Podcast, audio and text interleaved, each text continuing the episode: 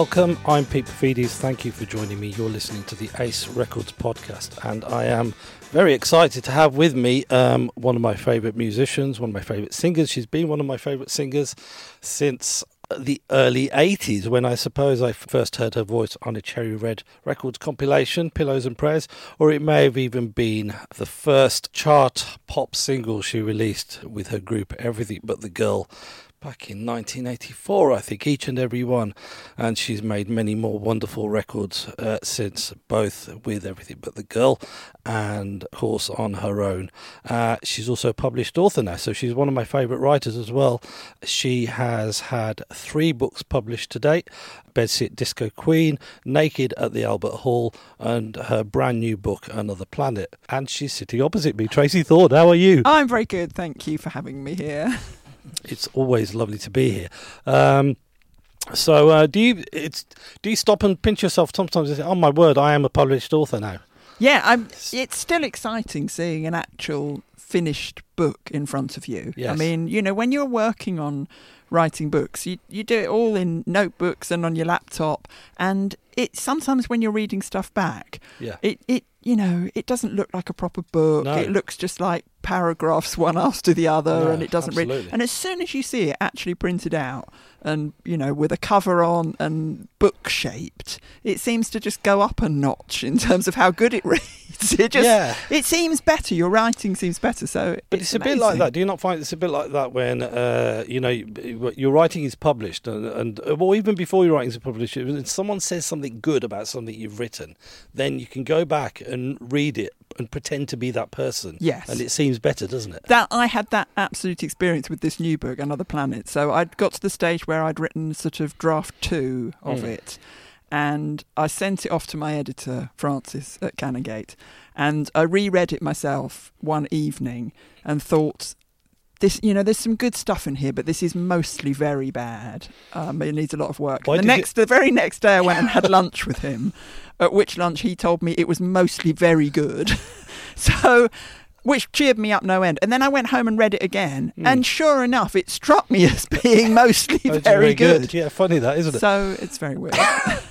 And what what was it that what was your main misgiving about it then when you sort of you know as you, one inevitably must you hand it over for someone to read and then you're nervously waiting for that reaction. I think it's. I do think it's that classic imposter syndrome thing. Mm. Still, that when you read stuff you've written, it's very hard to completely believe in it with the same degree of sort of authority as you believe when you read Mm. something written by someone else. Mm, You know, mm. you read other people's writing and you just sort of accept that they know what they're talking about, that they have, you know, the right to be saying these things, Mm. Yes, that their opinions count and matter, even if you don't always agree with them. You Yeah. just sort of, you know, you take for granted that, that this is their writing and you, you take it seriously. But with your own stuff, I think you just, all the little negative voices in your head Yeah. kind of chip in saying, well, hang on, you might have got that wrong. Or, well, yeah, yeah. supposing you know you're making this assertion here about something but you know you someone could disagree with you And what was that sort of? What was the original? You know, uh, what was the sort of one-line pitch you gave to yourself? Really, that because you know, I think we ha- we all have sort of thoughts that you think, oh, that could be a, a- book. But what's the thing? in- What was the thing in this case that transformed it from just another idea that could be a book to be, well, actually, I think this is it. it was um there was a moment when a lot of it sort of coalesced around coming up with the actual title Hmm. um, and I'd, I'd actually written first of all a long essay um, which was called green belt and which was about growing up in the green belt sort Hmm. of area of those, those suburbs that are not Yeah. just suburbs because they sort of sprawl out from the city but they're actually a bit separated from the city by this you know the green belt around london Yeah, yeah, yeah. and that's where I grew up. And so I, that was the uh, original idea, but it was quite narrow. It was quite focused on just the the place, and I knew I needed to incorporate other things, you know, to make it book sized and Mm. make it a bit bigger in its themes. And I was talking to my sister, and I was talking about how I wanted to include a bit more stuff about our parents and the Yeah. family. Um, and we were talking just about, you know, how I did often feel a bit separate from my parents and Mm. felt like they didn't quite understand me. And she said, "Oh, you remember that thing Dad always used to say about you in recent years? you know, he he'd be talking to me, she said, and he'd say, "Oh, you know, Tracey's just done this. Gosh, she's from another planet." And this is when I would have done some, you know, quite mundane, normal thing. Yeah, yeah, yeah. But I just that line sank in, and I said to my sister at that time, I said, "My God, I think that could be a brilliant title for the book," and it immediately gives me this whole kind of new territory to talk about, which is about you know the way your parents don't understand you. You know, it, it implies as well that suburbia Hmm. is another planet. It's yeah, like no, its, it's own perfect. place. I can totally see why it would have Um, taken you to that place. Yeah, Um, your your dad, you know, even before reading this, you know, see, it was like an it, see, it seems a very intriguing character in terms of his perception of you as well. Um, was wasn't it? Didn't he after the first book came out? Did, was didn't he say something like I I didn't know she was yeah. she was into music? didn't know so- she was sh- didn't know she was so into music. He said that after Bedsit Disco Queen came out. You know, by which time my entire musical career had been and gone. It's all, it's not like you know it was yet to happen. He Yeah, I don't know what he thought I was doing all those years um, that it came as a surprise to him. But you know, I guess the point is, you know, parents don't really understand their kids a lot No. of the time. And Do you think do you think you understand your children more than your parents understood you? Well, it's a good question. I I like to think I do, and I think we're we're closer in the sense that we have more, you know, open conversations than Mm. I had with my parents by the time I was Hmm.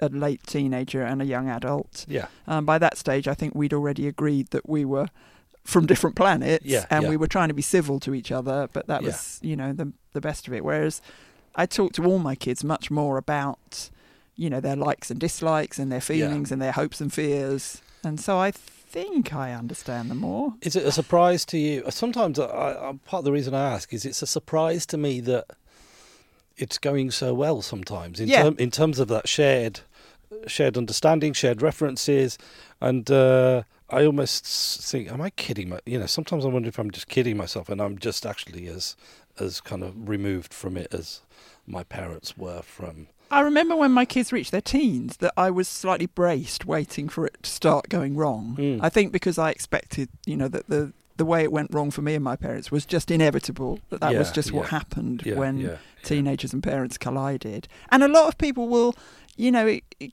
constantly give you dire warnings that that's Hmm. what's about to happen. If you say to someone, if someone says to you, you know, how old are your kids? And you go, oh, 13, and they'll go, oh, oh, oh, you've got it all coming then. And you think, oh, well, okay, yeah, I mean, Yeah, I'm sure there'll be, sure there'll be difficult bits, but you know, here we are now. My oldest girls are 21, and the youngest is 17, and we all get on really, really well.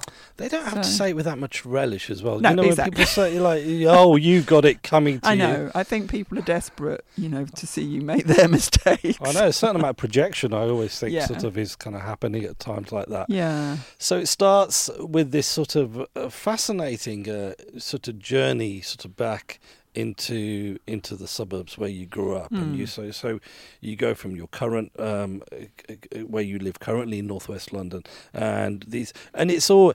And I- I'll, I'll happily read it. Sort of anyone describing that sort of journey where, you know, and as you say, I think there were like five people left on the train by the time you you sort of got off. Yeah. And it is, especially when you're going, and because I, I, grew up in Birmingham, and I get Yeah. this going back to Birmingham. I sort of, the other week, I went, um, I just drove around the streets where I, I sort of grew up. I didn't even know what I was looking for. I, I didn't even know what I was trying to sort of, um, you know, sate some sort of yearning or curiosity. Yeah. And I get, and I got that really um, at times with you. Yeah. I mean, that, you know, when I went back to visit Brookmans Park, which is the little village, not a village, that. I grew up in, I hadn't been back there for a very long time Yeah. because my parents had moved away. So, you know, there was a good period of 20 years or so when I didn't have any reason to go back there.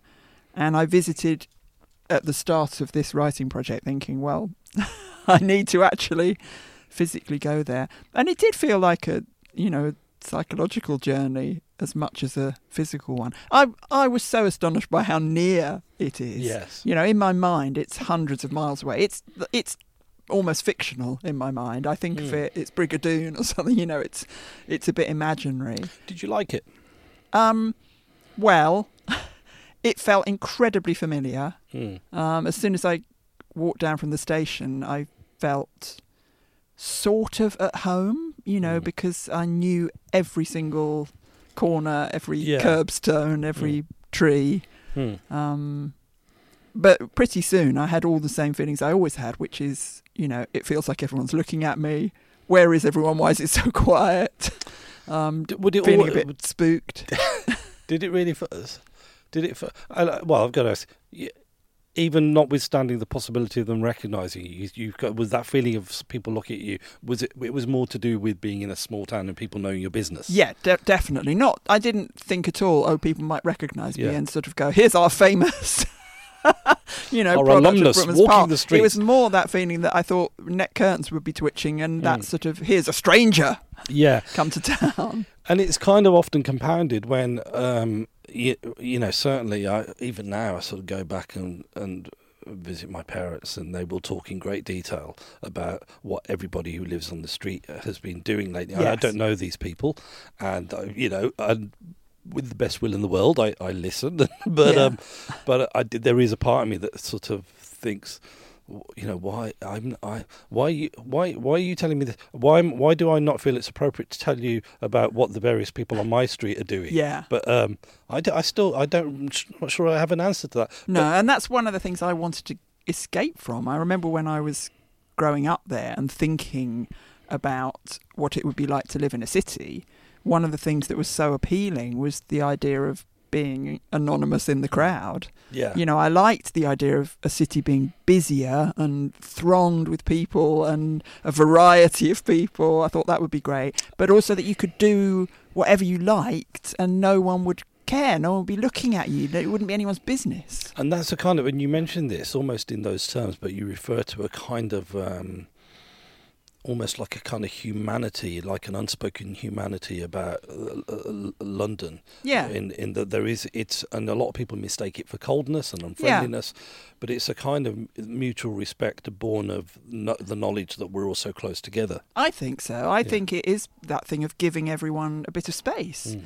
You know, the the way when you watch a busy street, everyone sort of instinctively Mm. maneuvers around each Yeah, other. yeah. Um, and you know, you watch people on the tube, and yeah, it can kind of seem cold that everyone's not looking, but physically everyone's very close together. Mm. So you have to do something to create a little bit of separateness and privacy. So, you know, people reading books and people with headphones on, but I like that. I think Yeah. it's a sort of you are actually all having a shared experience because Yeah. you're all experiencing this tube journey. Yeah, totally. Um, but yeah, at the same absolutely. time, you've got, you know, a little bit of separateness and a little bit of individuality.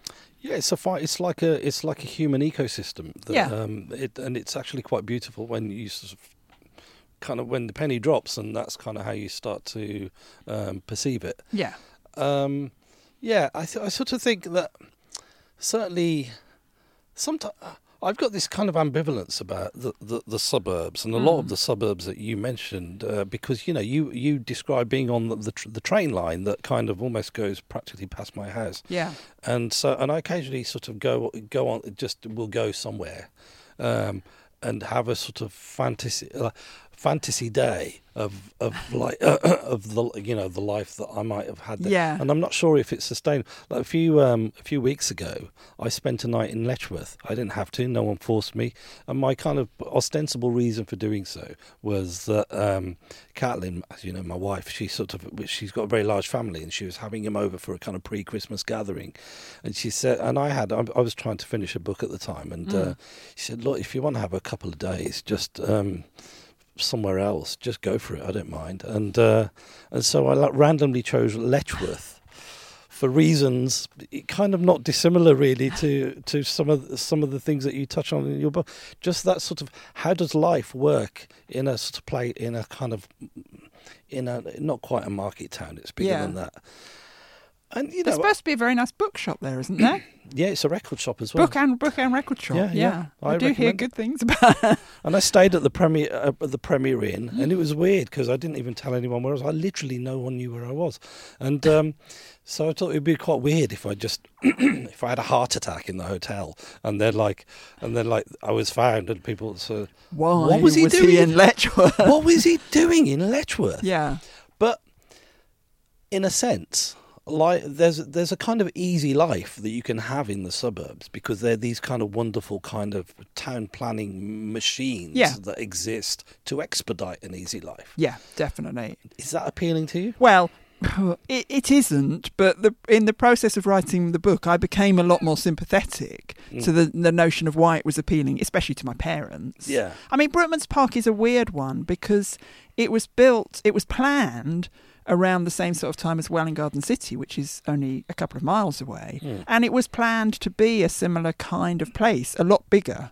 Mm. Um, and so the building started in the, I think, the late 1920s. A lot of it was built in the 30s. Yeah. And so the railway station is there. That's the reason for it being there. You can get directly into London. So mm. it's perfect commuter town was the idea. So they built some houses, then they built this village green and a lot of shops. It's very well served for shops. Mm. It's got a primary school, it's got a secondary school, it's got a church, Mm. it's got a pub with some rooms above it.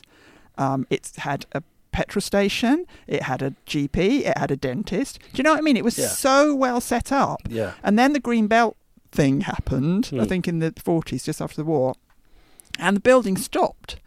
So from this town that was kind of set up to be, as you say, you know, this really well designed place with Hmm. all the facilities you'd need Yeah. and, you know, a thriving big community, it actually got completely stuck and it stayed as this quite small. I mean, it is quite small, literally Yeah. a few thousand people, but with everything it needs. Yeah. So, which made it become even more sort of insular and Yeah. self-contained. I Yeah. grew up living a lovely childhood. Really, you know, I didn't have to go anywhere for anything. No. Could No. walk to school, walk to the shops. Yeah. Um, but then becoming a teenager, I suddenly realised, but this is weird. Mm. You know, living in a place where everything's there, and the the men would all get on the train and go up to London to work. All the Yeah. women were housewives and mothers, Mm. and it was a bit Stepford and a bit Yeah. Truman Show. You know, Yeah. just this thing where it felt a bit unreal. And you explore that thing a little bit with you, edge around it a little bit with your with your mother as well, and you seem Yeah. a, a, a lot of it. You know, you seem sort of unclear as to, to to what degree you could call her sort of a happy woman. Yeah, and and I, you know, when in in my teens we fell out very badly. Um, in retrospect, I now look back and realise she was going through her menopause. I Yeah. think she suffered from a lot of anxiety issues. Um, you know, I think she was. I think she was thwarted and frustrated, Yeah. but didn't have an outlet or a language for that. So she focused everything onto the kids and the family, Yeah. as women like that did. yeah, yeah, um, absolutely. understandably. And she went to her GP at one point and got put on Valium, you know, which was the solution in the 1970s Mm. for frustrated housewives. Yeah. Um, and so we ended up very, very distant from each other. You know, I was doing the opposite. I was trying to react to the sort of Yeah. thwarted, frustrated thing by looking out into the big world and going, okay, look, you, you know, this place is driving us both mad. So what's, what, Yeah. how do you get out? It's quite a common thing as well for Yeah. parents, especially for um, uh, mothers, I think, of that Yeah. generation, to um, look at the, you know, to gaze on as their children go out and, and get the things that, you know, for kind of societal reasons or cultural reasons, what you know, were not available to them, Mm. and perhaps without even realizing it, slightly resent them Yeah. for. Was that would do that I, th- I think definitely. You know, my mum was clever. Um, she'd enjoyed school, but she'd had to leave at 15, like Mm. people did in those days. And Yeah. then the war came. Um, she worked as a secretary for a few years, and then as soon as she got married and had kids, that was it. She stopped work. Yeah. Um, and I, you know, when I, she used to tell stories of what she was like when she was younger, and she sounded an absolute laugh. Yeah, You know, yeah. she liked going out, she liked dancing. Yeah. She used to talk about how she wore too much thick foundation makeup and it would all rub off on my dad's shirts, Mm, you know, mm. when they were kissing. And there was this brilliant story she used to tell about when he was in the RAF and he was I think he was posted somewhere training. And she went out one they weren't married yet they were just courting. Um she went out to a dance with another man. Mm. and he came home unexpectedly my dad and was told that she was at this dance. So he turned up there as well. The other man had just bought her a cherry brandy. So my dad said I'll buy her a cherry brandy. So she's used to picture her standing there with a cherry brandy in each hand.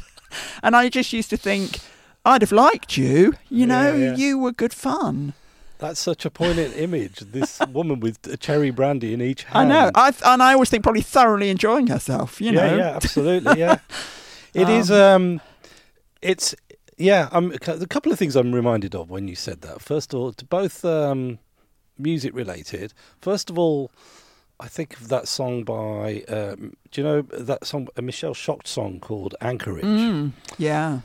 And uh, okay, so for people who don't know, Yeah. right, it's, about it's a kind of she's relaying a kind of correspondence she has with Yeah. an old friend, isn't she? Yeah. And her old friend has has moved, got married, settled down, and gone Yeah. to Anchorage, Alaska.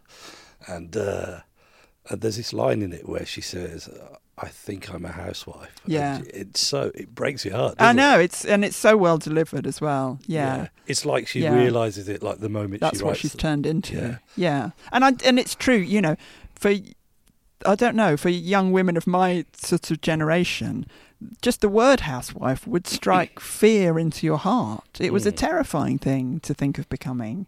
It's yeah. I mean, Um, it kind of it's kind of it connotes incarceration. it does. And it was really you know, again, I think it was held up as what we were probably leading to. That's why it Mm. was so scary because it wasn't, you know, later generations could probably just laugh it off and go, well, Mm. obviously I'm never going to be that. But I think I grew up in the knowledge that that was a fate that possibly awaited Yeah, me. it's like you know, it's a Um, bit like um, you know, so it, uh, maybe not as extreme, but you know, sort of maybe if you grow up in a in a culture where sort of arranged marriages are expected, and you just, I mean, you know, i i sort of had a kind of soupçon of that. Um, uh, uh, if if you grow up in a sort of Greek background, then the kind of way things are traditionally done is it's seen as a marriage of families. So Right, you're, you're, you know, if there's someone in a family that's roughly your age, then the two families will get together, Yeah. and then they will sort of talk about the possibility of you meeting with the, the potential significant other from their family. And I remember my parents telling me that this is kind of what's supposed to happen Right. when I was about ten. yeah. I was like, "Are you fucking joking? Yeah. Are you? Do you think that that is ever going to? I mean, you know." Yeah. So it, yeah, it's that sort of thing that I, that's really that's not what I had planned. No. Uh, and um, And I did. The thing is, I I remember being frightened of that, but not knowing what the alternatives were. Mm. Which you know, again, was why it was so exciting and inspiring. Then to see women doing other things, which is how I ended up getting Mm. so, you know, inspired by Patti Smith and Mm. Siouxsie Sioux and Poly Styrene. And suddenly, out of nowhere, it seemed like there was this explosion of, you know, really radical seeming women and they're just doing other stuff. And, did your and mother ever offer opinions on these? I think she was horrified. I mean, you know, she obviously they didn't like the music I was listening to. To them, it was just discordant rubbish, Mm. and they very much hated the aggressiveness of it. Mm. Um, and you know, I was criticised very much for being unfeminine Mm. by Mm. my parents. They would really say, you know, oh God, this music you listen to, it's so aggressive. Why are you going out looking like that? You look so unfeminine. And I'd be going, yeah, that's the point. You know, this is so liberating being able to go out. Was it like was it just liberating? Was there any? Did you feel at all guilty? Maybe was I there- felt very guilty. I was incredibly conflicted about it all. Okay. I didn't want to be at odds with my parents, no, really. no. I think at heart, I'm not a natural um, rebel, if you like. I, I kind of rebelled because I had to, because what they were offering just wouldn't have worked for me. Mm. But I would much, I would much rather have been like my kids are, which is they've lived their teenage. Um, doing stuff they've wanted to do, being able to express themselves, having freedom, and also being able to get on with their parents. That's what I would have liked, really. And you went to university in Hull, and you obviously you met Ben there, and uh, I feel like Eamonn Andrews sort of, and then you went.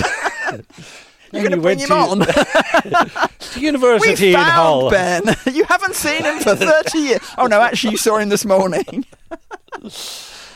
and there in the common room. No, so uh, so you, so yeah, no, but he um, he was someone who had a very different kind of relationship, especially with his father.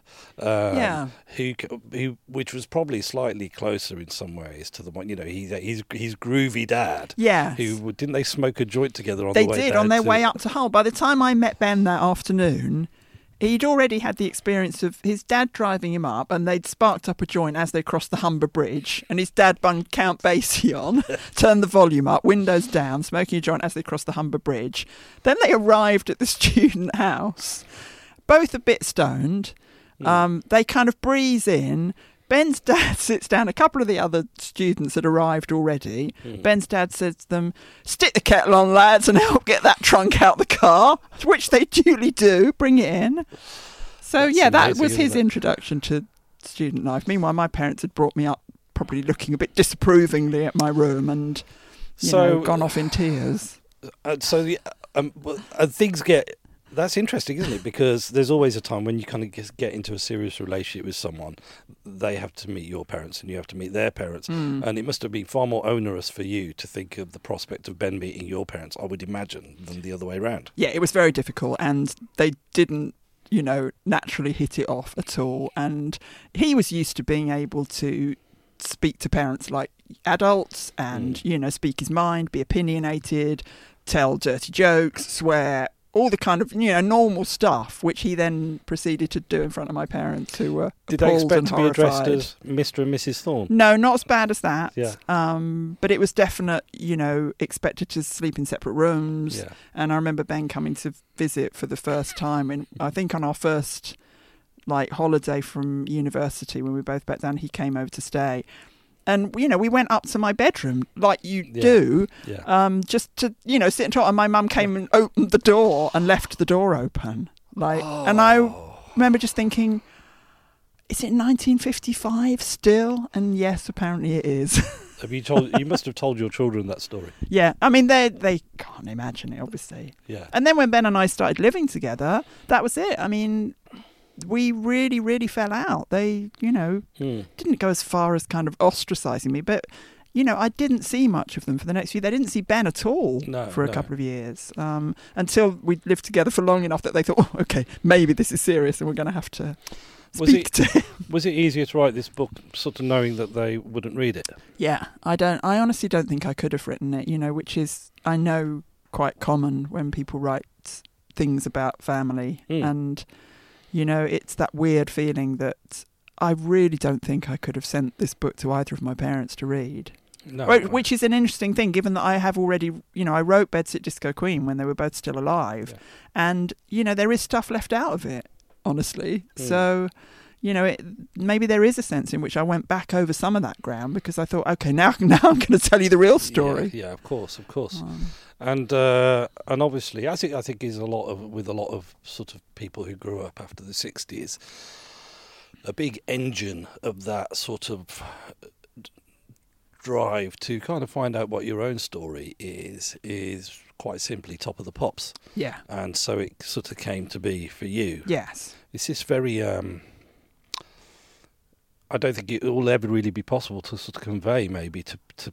You know, obviously, the world has changed. Uh, what it, what what what a disruptive, potentially disruptive thing this thing can be that just lands in in your front room on Thursday evening. Totally. And you know, it's and it's and maybe in you know, there are certain moments as well when what's happening on top of the pops was sort of particularly likely to provoke Mm. parents of a certain generation, especially. So, you know, I know lots of people have their memories of watching, you know, Bowie doing Starman or something, but for me, it was a little bit later than that. It Mm. was the period when the punk groups started appearing on there. Um, and I'd already, you know, I'd got some of the records and was getting into things. And so my parents were a bit aware that there was this noise emanating from my bedroom. But then, you know, to actually see what the Sex Pistols looked like, there Mm. they are doing Pretty Vacant or something, you know. I th- I just remember them being unable to understand, you know, how Yeah. what is likable about this. Um, Yeah, and although I, you know, I, I sort of I remember feeling excited at, my at my bro- older brother getting into the Sex Mm. Pistols. I, I also have a certain amount of sympathy Yeah. for my parents as well, because how could they Yeah. really? You know, And that that was the point, wasn't it? It was designed, Mm. obviously, to offend and alienate that generation. Um, so you know, there there were definite moments um, of just you know complete sort of mutual incomprehension, Yeah, and and me getting more and more. Um, you know, drawn into that world of music, and it, it it just kind of fell like a curtain between Yeah, me and my parents, and you know, one that I was quite happy to then, I mean, hide behind in a way. I used it as something that was a way of helping me. Sometimes to say things I couldn't say. You know, here's this loud record that's shouting and Mm, being yeah, obscene proxy. and so I can put that on, and I don't have to say anything Mm. because it's it's shouting and screaming and doing all the stuff for me. And you know that's a way in which music can be so useful. You know that thing of it it speaking for you and it being rebellious in a way maybe you, you're too timid to be. But Yeah, yeah. Because you um, started making records very young. You know, your the, the you know the Venn diagram, if you like, of your you're starting to make records and that kind of window of your life Mm. where you you still get obsessed with new musicians. You know, the two overlap, didn't they? So you, Mm. there's this strange period where you know you were kind of hero worshipping people like Morrissey, weren't you? And yet you he was your peer. Yeah, I mean that you know that came a little bit later, I guess, when you know when I went off to Hull and the Smiths first appeared in what sort of 83, 82, 83. And so yeah, I'd already had a couple of records out and then um, got madly into the Smiths. And you know, then had the weird experience of I still just did feel like a student who was a fan Yeah. of the Smiths. Um, but you know, then there was a weird thing when at the end of that year, I think, in the NME, Morrissey chose me as his favourite female singer, and I I couldn't quite get my head round it. I was a bit still sort of, has he even heard of me? You know? And were you? Um, what would what would your friends think of that? Ah, well, that was that weird period, you know, when me and Ben were at university when almost no one ever mentioned it. It was kind of just I don't know. There was, was- I was nicknamed Popstar Trace. Yes, For a that's right. while. Yeah, yeah. yeah. Um, so it was just kind of made a bit of a joke of in that, that quite British way, I think. yeah. Understatement. Let's take the Mickey a bit because what's the alternative? Are you actually going to, you know, make a fuss of her? That would be awful. Yeah, and also there is still, you know, there's pe- you know p- uh, people of that age are sort of in denial of their social awkwardness. It's like you know you never like when you're in your early twenties. It's a bit like having someone who be, who acquires fame Mm. is a, in your friendship group is a little bit like knowing someone who's been bereaved. You Yeah. just don't know what don't to know say. what to say. No, I think that's really true. So people just chose not to say anything, And which when- was probably for the best. And when you do say things, you can often just say really dumb things. Yeah. Just like what what on earth did I say that for? You know. So it's kind of But also when you're young, you kind of take things a bit in your stride anyway, and Mhm. you know what the way things unfold just seems normal or natural to you because that's what's happening. Whereas now I look back and think, you know, and when I talk to my kids about it, they say, "But so what? Hang on, you were at university and you, you know, you'd already released two albums and then you recorded two more while you were there." You know, and I think, well, it does sound a bit far fetched when you look at it like that. But again, I suppose you have to remember that everything was. You know, it was very indie and DIY. So when you say recording an album, that was like two afternoons' work or something. It wasn't like booking out, you know, Compass Point for six Yeah, yeah, months or something. you know. Also, do you know what the other things are? I just think there's just no. Your life has no admin at that point. no, And like, you know, so now, like, you know, if if I was to map out my dream week, a lot of it would consist of sort of writing and kind of getting my radio show ready Yeah. or whatever, you know. But actually, you know, there's probably about two days of just admin, of just like, and Yeah. and I sort of think, and that's just me. So I think about, you know, sometimes I think, uh, God, this probably like this for Johnny Marr. You know, Johnny Marr probably has to do like on any given. He probably just has to sort out Smith's bullshit of one kind or another Oh, for yeah. two days in any given week. yeah, there is a certain amount of past bullshit that Mm. needs endless sorting out. Yeah, Give me an example of some of your past bullshit that would just like that, that someone like me would never even imagine is just a time-consuming bore for you. Um, at the moment, we're trying to find uh, the original artwork for one of our album covers for a reissue, Right. Okay. and um, that's proved to be an extraordinarily boring amount of bullshit. Which album? The person, I think it's Amplified Heart, right. and um, no one seems to have it anyway. So we this week we just got a huge delivery of some stuff that had been sent over from America, boxes of stuff that we've literally arrived on our doorstep. And Ben was like, "Here it is. It's going to be in here somewhere." Was it in there? Reader, no, it wasn't. Literally piles of other stuff. I mean, it was quite interesting, you know, Yeah, photos yeah. of us that we'd forgotten, ideas for sleeves that we'd forgotten. But then I said to him at the end of it, when the thing we actually need wasn't in there, I said, So is that now being added to the stuff in the garage? of which there is quite a Too lot. much, yeah, Um, yeah. So yeah, just stuff that you kind of feel.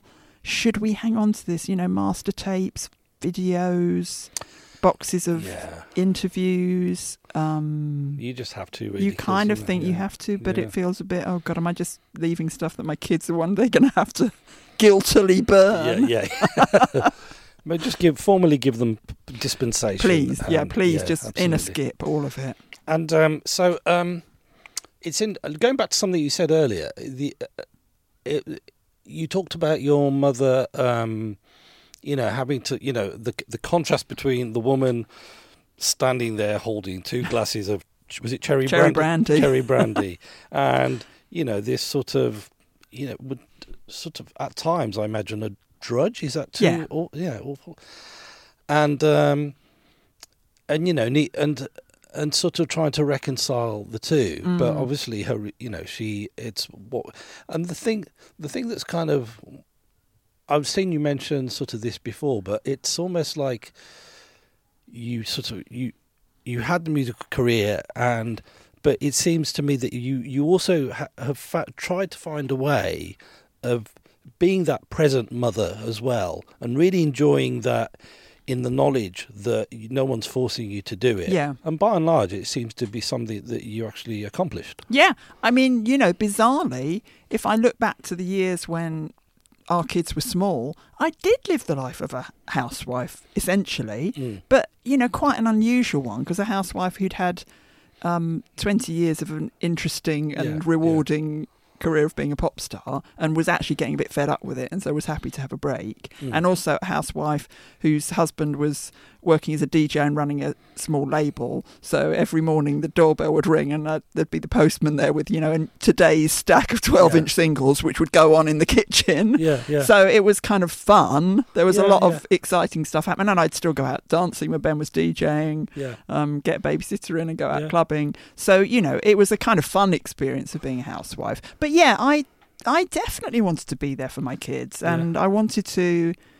I wanted them to have a really stable life. I Yeah. wanted them to have a really stable, normal Yeah. life with, you know, parents around and Mm. taking them to school and cooking their tea and all that. Yeah. Um, so I, I was happy to do that. But I suppose I thought, well, look, I found a way of doing that without negating the person I am, Mm. you know, and, and, and so then that means when they become teenagers, you can still talk to them because, Mm. you know, you still actually are in a place where you can get your head around the fact that they're going to have sex and take drugs and Mm. occasionally do stupid things, but it's, you know, it's Yeah. not the end of the world. It's, I think there's something appealing that it's like the kind of Panther update of um, of, of a sort of, of of a quote unquote boring life, you know. And it's kind of, yeah, I guess in some ways it's kind of what I've tried, you know, tried to kind of put in place a sort of interesting version of a, of a quote unquote boring life, yeah. so that um, you know you sort of because technology's on our side now, so you Yeah. can you know you can have the laptop in the kitchen and you can sort of do all you know Yeah. administer what you need to administer yeah. and not all and and you know not have to forsake any sort of aspect of it in a Yeah. way. Yeah. And of course, so you and was and at that point, so you, you but you never complete. Well, how, what was the longest gap between albums for you?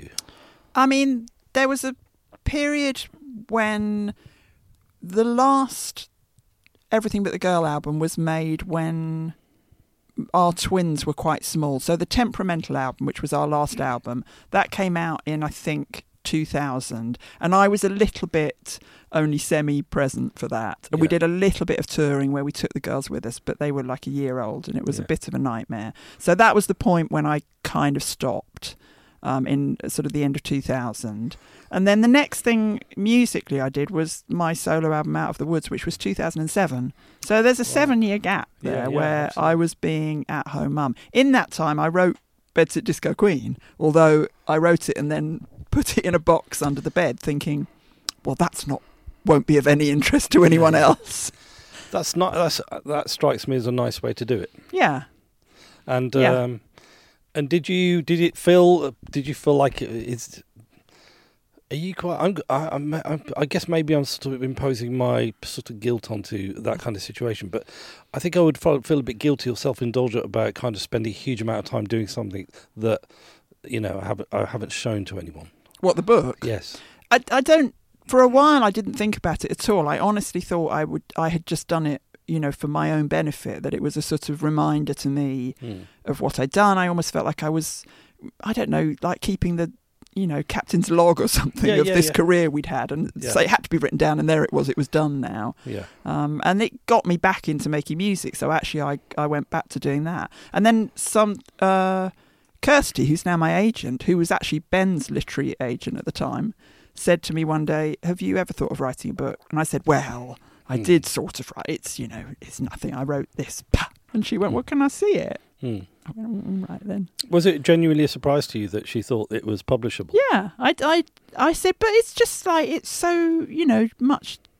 It's to me, it felt so niche. Hmm. and it i don't know why it just hadn't occurred to me of course that a lot of other other people had shared all the early stuff you know had had the same experience of growing up and getting into punk and indie Yeah. and going to gigs and that then there were people who'd followed our career who would be Yeah. interested yeah. um so yeah i was i was surprised and then i think again like we we started out this interview once she'd said that i read it with fresh eyes and suddenly it looked to me like an enormously entertaining book Yeah, yeah, yeah.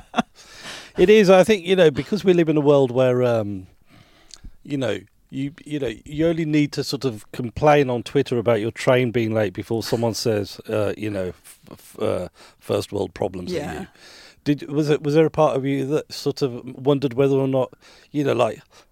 Hang on, I'm not Malala. Should I really be yeah right? Do you know what I mean? yes there maybe there's something a bit indulgent about thinking you know this is interesting but I think I've been cured of that a bit. Actually, the experience now of having published some stuff and writing a column Mm. means that I now think, okay, well, look, I love reading stuff by other people about their lives or Yeah. about their thoughts, their insights, their reflections. So, you know, of, of course, I've got the right to write things and people might be Yeah. interested in them. You know, I think I've got better at, Yeah. at feeling, you know, that there is a place for it and not being quite so. You do get to an age as well where you just stop Yeah. giving us stuff. and, Yeah, um, you know, exactly. You get a bit more.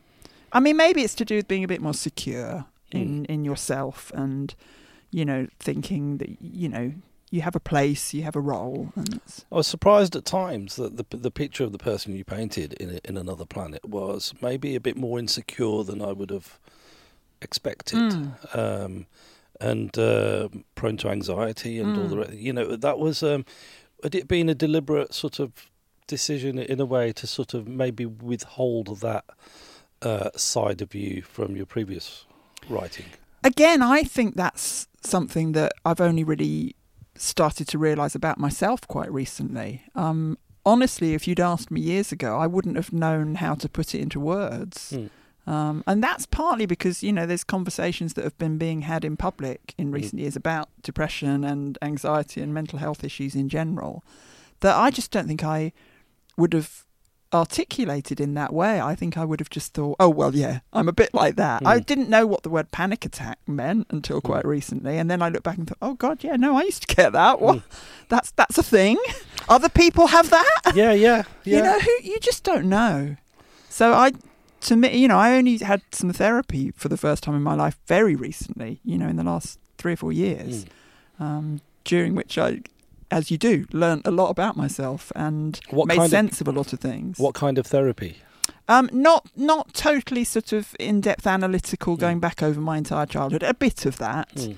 a bit of that but then a bit more cbt based just trying to give you kind of strategies for Yeah, managing and coping with, which I think is particularly useful with anxiety, yeah. um, and just learning how to. I think it's just about learning to put things in perspective a bit and try not to let it Absolutely. sort of yeah. rule you. Yeah. Um, we're not just anywhere. We're in the offices of the by the colossal, quite exciting warehouse of Ace Records. Yes, Um, so, um, has it, have you seen anything that's taken your fancy? I've I've snaffled something already that actually isn't even out yet, but that's coming out soon, which is the new Bob Stanley and Pete Wiggs compilation called Three Day Week. When the lights went out, 1972 to 1975. So It's quite, similar kind of era to what I've just written about in Another Planet. Although that starts kind of in 1976. But obviously, I remember this era. So it's a good idea. What what what, what was there? Tell tell us a little bit about what's on the track listing that might have intrigued you. There's the last track on the album is Stardust by David Essex, Mm. which is a song that actually appears in my book, Another Mm, Planet. mm. I was a massive David Essex fan, and particularly I loved the two films That'll Be the Day and Stardust. Which, Yeah. have you seen them?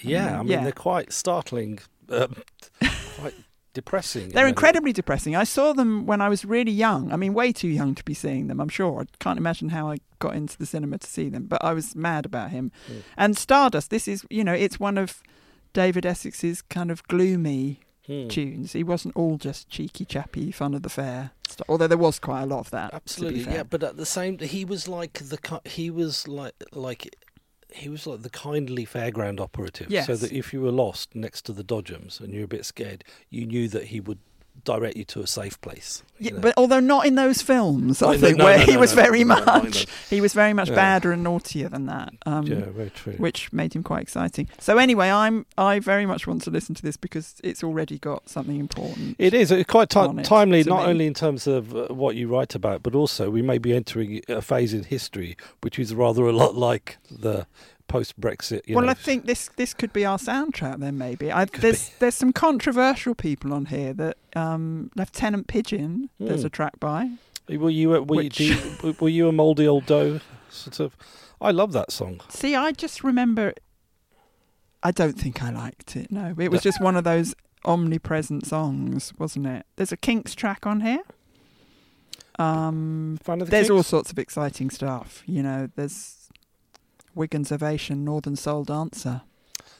Well, that's uh, it's a good it's a great idea. I think in Yeah. terms of that that sort of. Um, and like you know, like we said, it's it has that sort of slightly discombobulatingly timely feeling about it that we might, you know, it's kind of if a no deal Brexit happens, it might all start to get a bit three day week again. I was So- talking earlier about um, remembering that era and the power cuts and stuff, and how everyone had their box of Prices candles in the Mm. cupboard, and how we don't have our box of Prices candles anymore, but perhaps we should get them in case the lights go out.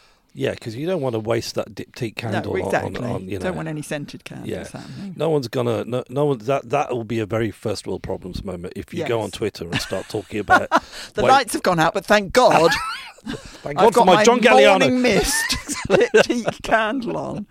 Uh, the other thing that I should say is amazing about this three day week record is Bob Stanley's um, notes, sleeve notes that he's written for it, which are like a book in themselves. I mean, obviously, we know he has written an amazing book about um, the history of pop music, but you know, you kind of think, God, he could write a book on this subject. Um, He is. it's He's- it's amazing He's stuff and really good, yeah. interesting, just about the period and politics and everything that was happening, as well as the music. Uh, I'd like to talk a, a little bit about, um, I guess your your sort of evolution as a fan as well, um, because, and also in a way, sort of trace it with the back to, to the book as well, because when I when I think of um, your earlier records. It's you know it's a it's it's kind of a privilege in a way to sort of to to read both in Bed Disco Queen and Another Planet this sort of almost you're you're given the tools with which to figure out how to sort of connect to the feeling that you get from a lot of your sort of early solo records and early everything but the girl records um, to the geography of them. So this kind of stillness, this sort of sense of uh, this slight sense of being at a remove from a place that you feel ambivalent about. But that's not so much other things take over later on. Is that how it seems to you? I mean, it's such a long journey, I think. You know, for me now, when I look back over the music, it, it almost falls into, yeah, quite distinct different periods, you Yeah. know, like um, looking at strata of rock or something. It all, Mm. you know, and, and obviously they, they happen one after each other. So each period has a sort of influence on the, the following one. I mean, I listen back to some of, you know, the, the really earliest music I made with the Marine Girls and the first solo album, and it really has got something of that sort of like naive art Mm. thing about it. You know, it sounds to me like music made by someone who barely knows what music is. Yeah, yeah, you know, he's clearly sort of passionate about something, yeah. um, but without any knowledge of rules or structures or Mm. um, absolutely. and, and that's that's sort of amazing. I I can see that that was its its power. Um, If I if I think about very early songs like "On My Mind" mm, and your version of "Night and Day," yeah, I th- I think two adjectives that w- almost contradict each other, but I don't think do actually.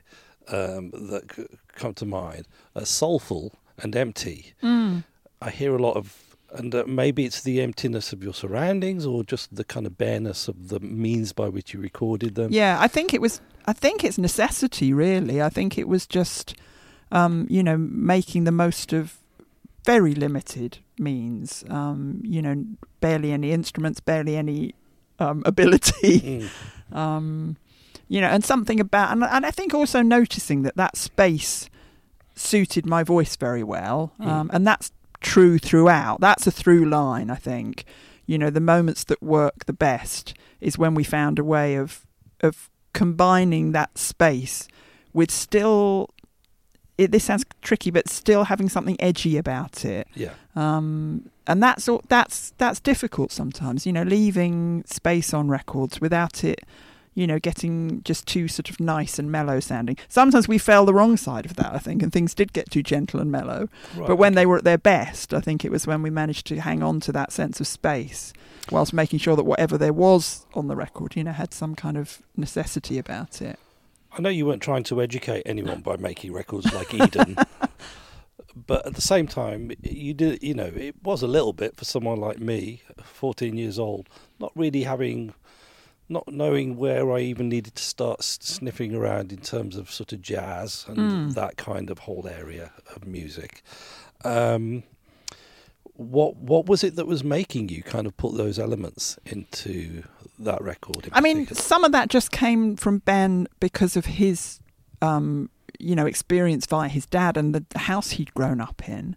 Mm. Um, you know, he grew up listening to a much wider range of music than I did, and you know, although we shared some things in common in, in terms of having been into some of the sort of post-punk scene, to me that had been my world. yeah, yeah, Um, and I'd sort of devoured it obsessively, and I had loads and loads of singles. yeah. Whereas when I met him, he didn't have that many singles, but he had lots of albums and much more wide ranging. So he had jazz records and he had Can and Kevin Coyne and things like that. Do you know what I mean? And what did you find yourself, perhaps even surprised to find that you were really getting into the, uh, for, of, of his records? I mean, I I liked. I didn't like everything he liked, and I think we did.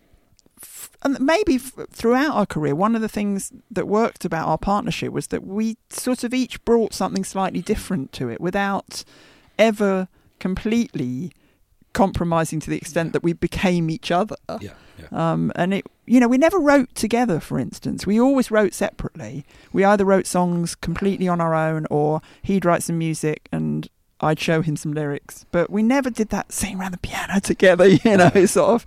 I'm kind of happy to hear it all. Yeah. So I, you know, I I think the strength of a record like Eden, to me, it sounds very much like a record that's made by two people who've pooled their songs, which is exactly what it was. He had six songs for his next solo album. I had six for mine, yeah. and we thought, well, that, you know, let's do the record right here. It's funny, really, when you hear like a band s- s- splitting up due to musical differences. Because I quite like the bands that come together because of of Exactly. musical differences. See, I think there's a strength in that always, Yeah. and um, you know, I don't. I mean, again, people are a bit weird because they think, you know, because we were a couple and we've been together so long, they kind of imagine we must be almost exactly the same. And, Mm. you know, nothing could be further from the truth. We are so different and we have quite different takes on things and quite different likes and dislikes, very different personalities. You know, that to me seems why it works. Yeah, I think I think there's definitely an element of that in a lot of you know relationships at Yeah. work. Um, of course, I mean, you know, my first instinct is to ask you about, you know, the records that you really agreed on. But I think a far more interesting question is to ask you about the the, the stuff that the other likes that you just hate. I don't. I don't know. There is much of that, to be honest. I'm, now you've said it, I'm thinking, what is there that I don't think.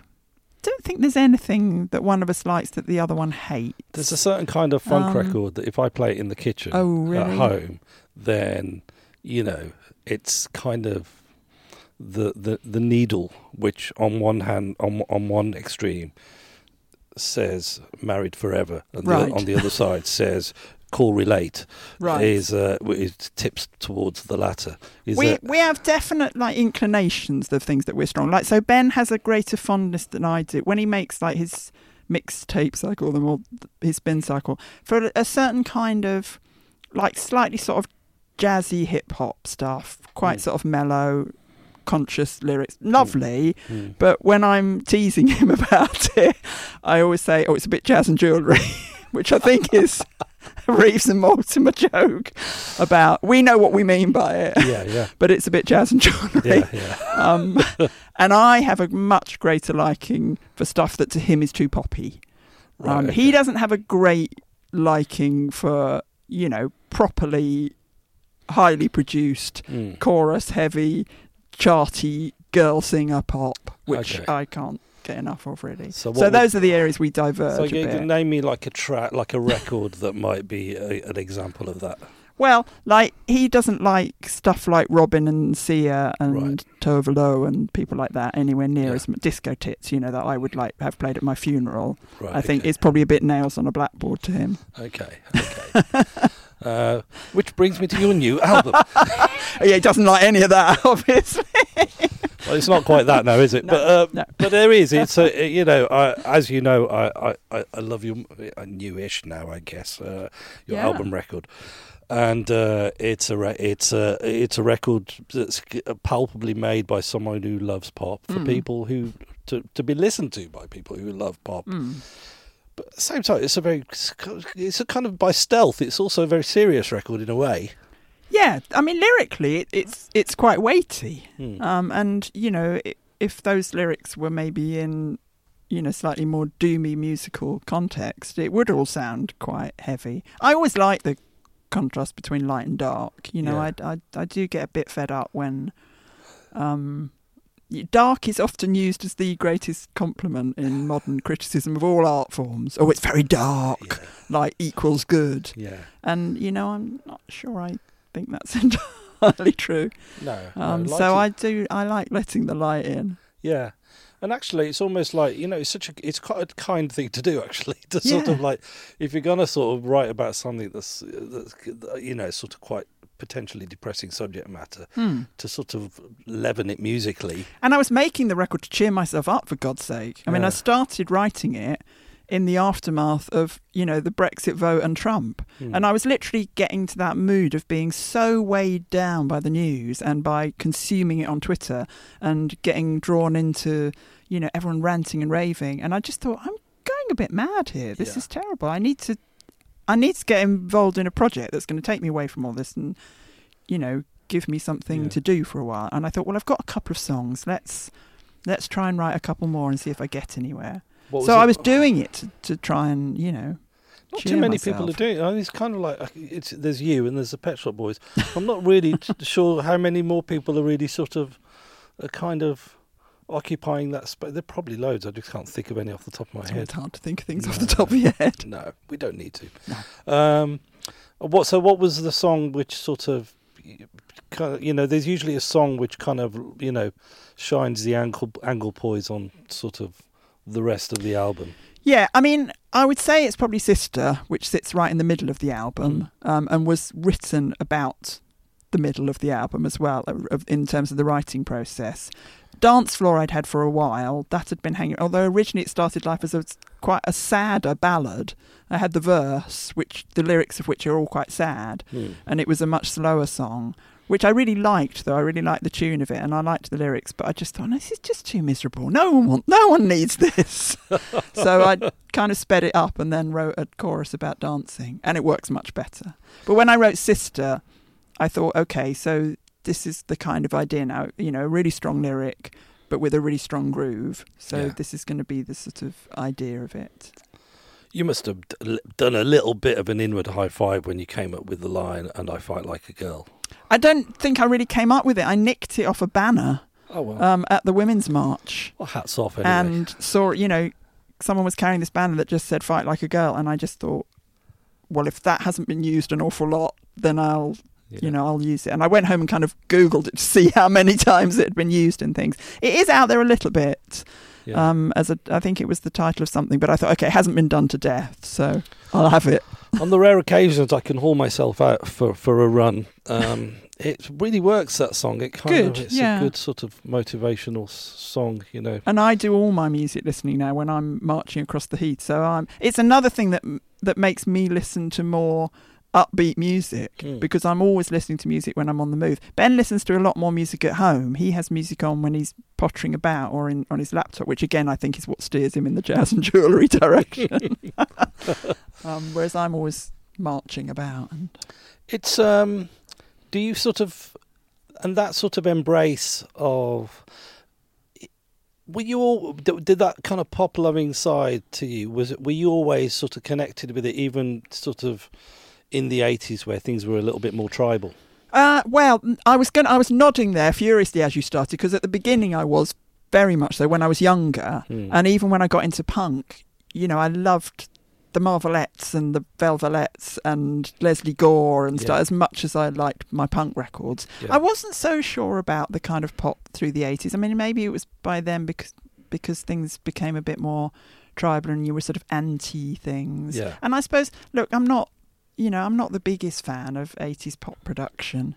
Hmm. Um, you know, we were a little bit at odds with it always, and um, you know, a bit anti-production and a Mm. bit trying not to have the 80s snare sound on our records. So now that it's become a sort of entirely beloved sound, Yeah, there is part of me that goes, mm, we were kind of trying not to do that, but that, but that's probably because of being the age I was at that time. I wasn't a teen pop fan by then. I was someone in their twenties in the music business who had a slightly jaded view Yeah, yeah. of some of the way in which pop music was being made, and That's one of the handy things about having children is that they can surprise you by kind of uh, adopting sort of 80s pop records that, Mm. you, you, that you just assumed no one of any ensuing generations could possibly like. yeah, And my, I just certainly find I find mine doing that a lot. It's great because it allows me to hear them with fresh ears as well. Oh, it's fascinating watching kids go back and rediscover mm. things. I mean, all of ours have gone through different things. When one of the girls first started going out, like to clubs in her teens, and she'd go off to Shoreditch and stuff and go out clubbing, and she'd come home and I'd go, "So what? What were you dancing to?" And she said, "Just disco, 1970s disco." And I'd be like, "What? yeah, yeah, Can I come?" yeah. Seriously, I thought you'd be like listening to some Berlin, you know, trance track or something. But no, no, they were that was that was the phase at that time. Then it went through a phase when they were all dancing to kind of nineties R and B for a bit. Yeah, yeah, my yeah, my oldest is has not let go of that, Yeah, and uh, funny a little kind of quirky kind of aberrations. Like my youngest, um, Africa by Toto came on the radio. Oh. She said, "Oh, this is a tune." I said, "Really?"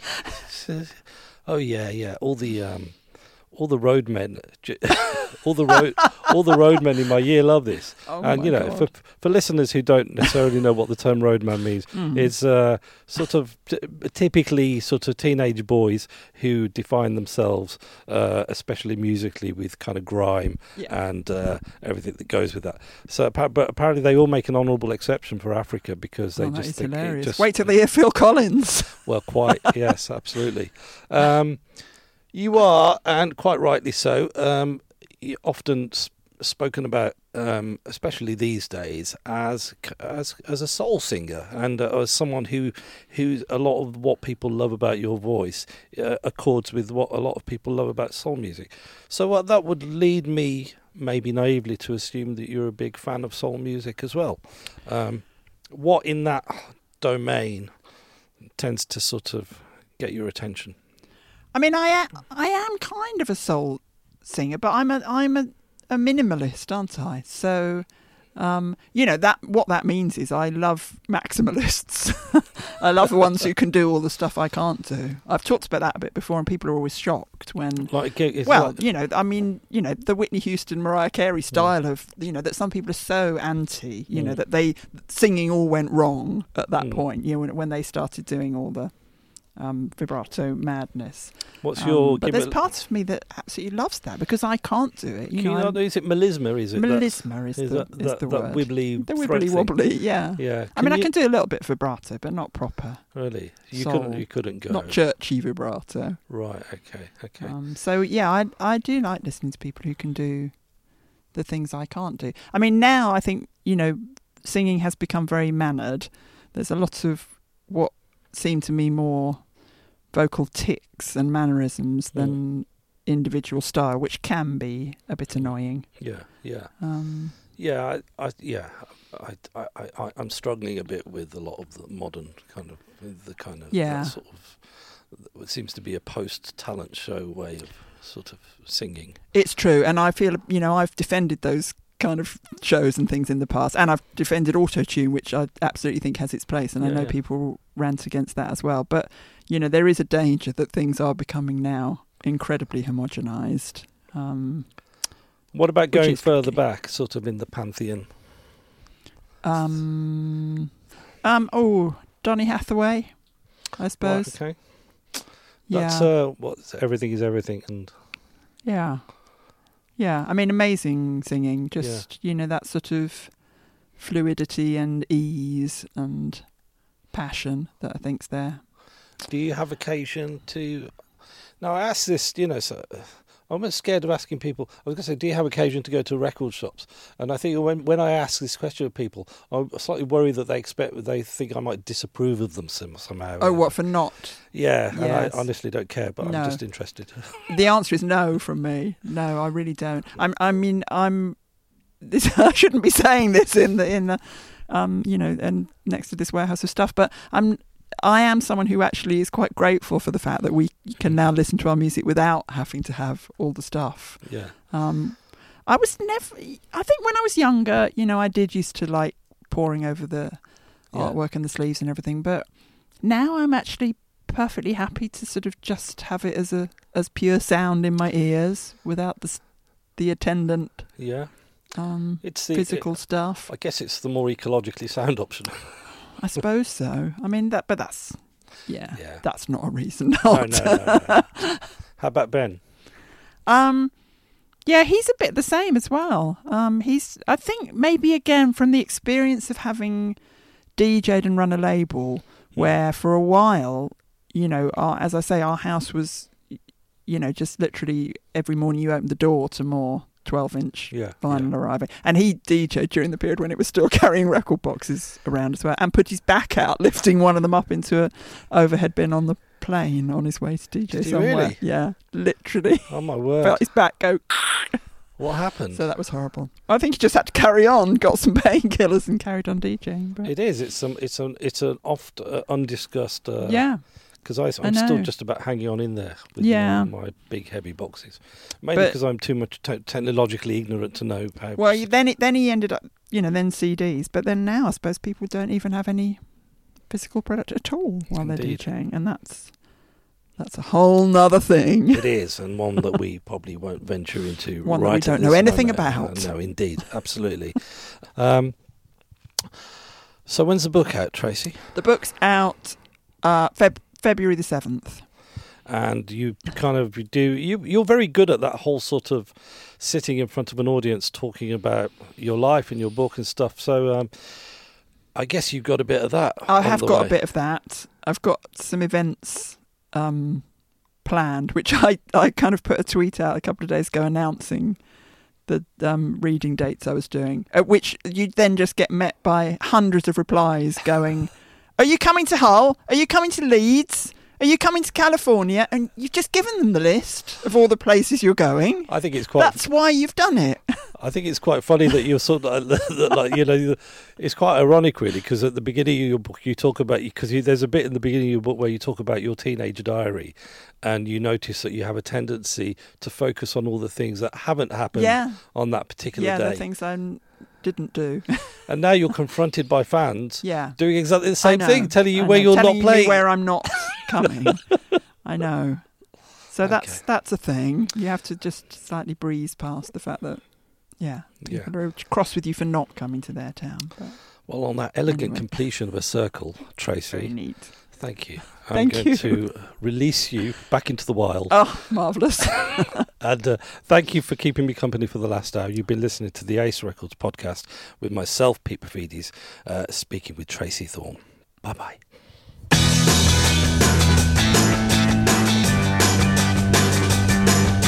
For more excellent music, you can scoot over to the Ace Records website, www.acerecords.co.uk. All the wonderful music you could possibly need.